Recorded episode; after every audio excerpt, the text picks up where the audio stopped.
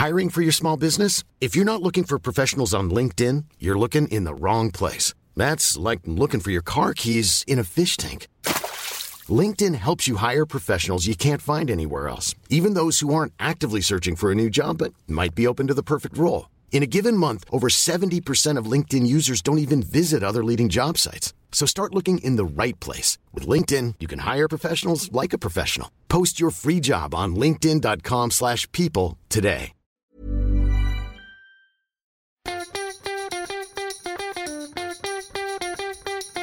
Barangaroo Studios, the AusBiz COB is the key stuff you need to know about the day in business and finance. Well, hello. It is the 20th of February, 2023. This is the COB, the stuff you need to know about the day in business and markets and, well, plenty more besides. Reporting season, most notably right now. I'm Nadine Blaney here with David Scott. Scotty, pretty flat finish for the local market, but mildly in positive territory.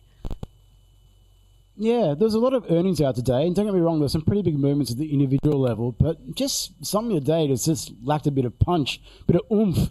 I don't know whether it's President's Day in the States today coming up and maybe a few people sitting on the sidelines, but just we never really got out of first gear, did we? No, certainly not. I mean, you don't want to be too negative when you see green on the screen, but it had that real Monday feel. Even as there's geopolitics, rearing their ugly head around the region, North Korea warning of turning the Pacific into a firing range after testing missiles yet again. Just putting that to aside, though, interesting to see that we've got Asian shares rising, again coming through on, potential hopes of a recovery coming through in China. So, obviously it's not done and dusted as we record this podcast right now, but that's actually an improvement. Asian markets sort of flying under the radar over the past couple of weeks, but really have not been doing crash hot. Yeah. Oh, look, they had a pretty ugly session on Friday, but of course that happened after we all went home and popping a beer and a glass of wine and everything else. But so maybe it's a bit of a snapback from that. But it seems to be that choppiness at the moment. We're seeing that big move in Chinese markets and those markets closely aligned with the performance of what happens in China. But now it's just we've got to see that actually rubber hit the road and actual outcomes. I know when it comes to activity and things like that. So yeah, one step back, one step forward, and here we are. Yeah, China kept its benchmark lending rate unchanged for a sixth straight month.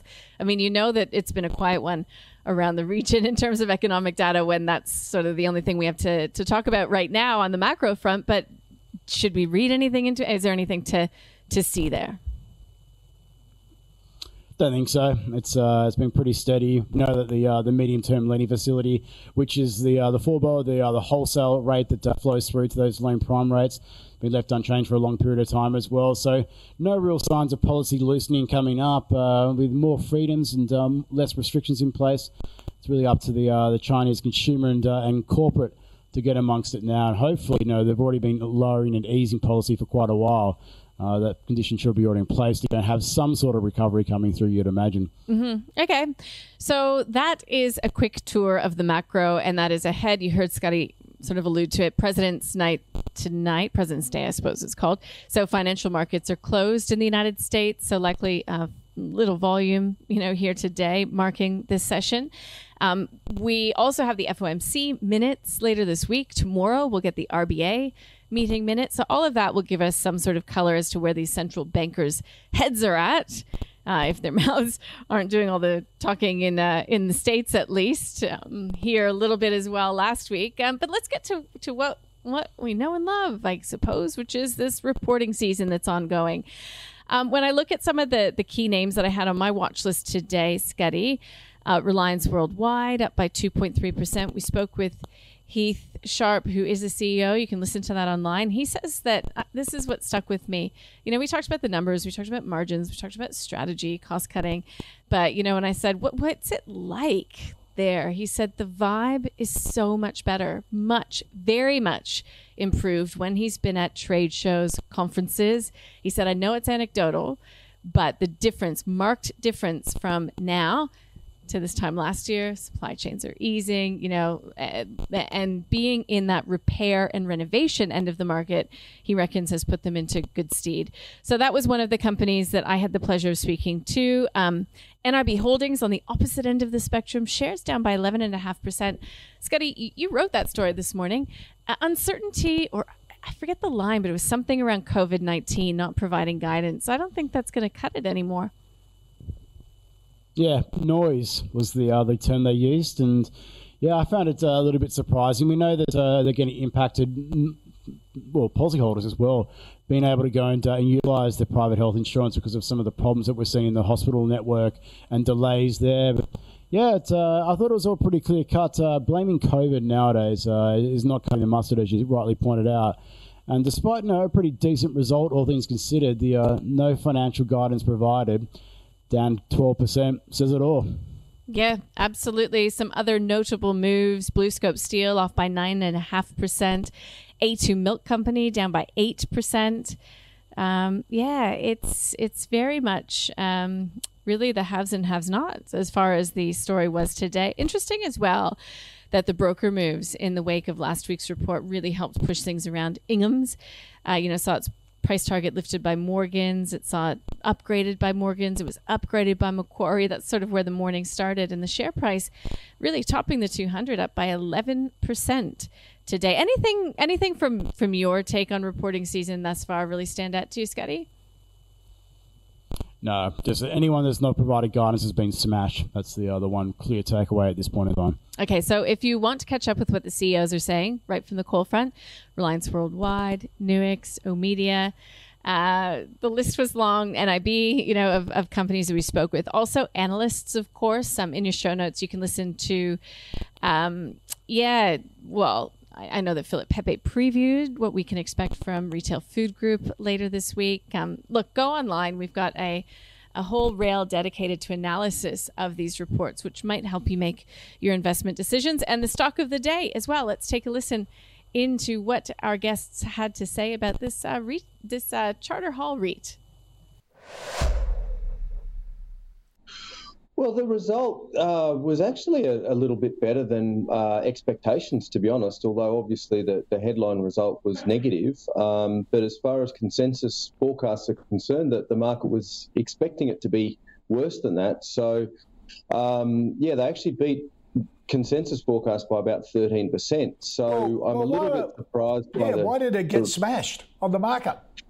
Yeah, surprised by that, to be honest, because as you said, their outlook is still reasonably positive. So I think obviously that the market, is in the phase of expecting that the property sector is going to get worse, whereas their result didn't necessarily indicate that. Just with today's result. Bit of a surprise. I didn't think it was too much of a bad result as well. So comfortable to hold this one if you're in it, despite today's movement. I think if you're long term, you're pretty comfortable in the space. There's going to be sort of periods where it just heads up and down. And if you're looking for a buy, maybe just hold off a little bit longer. It's coming back down into that range where you're comfortable to start to accumulate it as well. So look, just wait for the dust to settle on the back of the report. And, if you can pick it up at a good level, I'm comfortable to do that as well.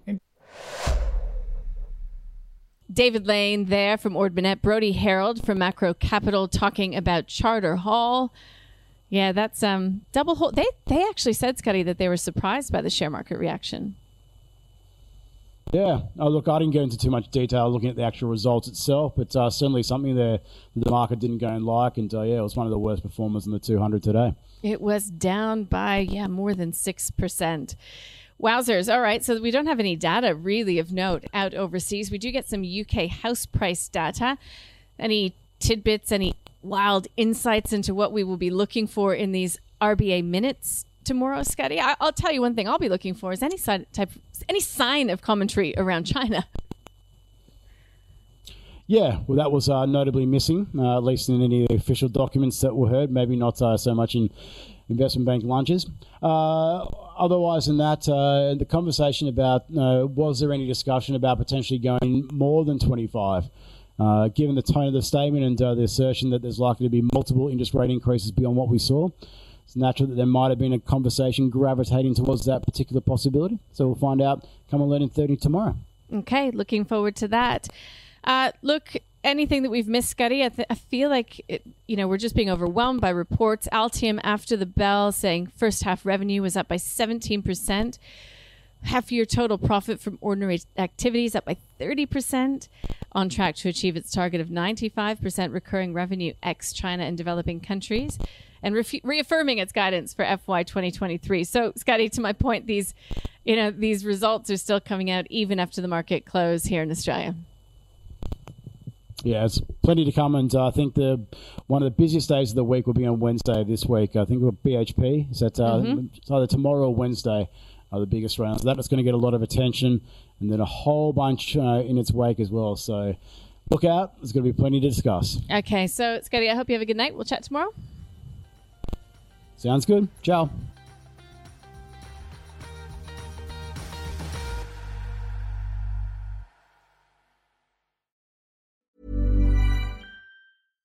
When you make decisions for your company, you look for the no-brainers. And if you have a lot of mailing to do, Stamps.com is the ultimate no-brainer. It streamlines your processes to make your business more efficient, which makes you less busy.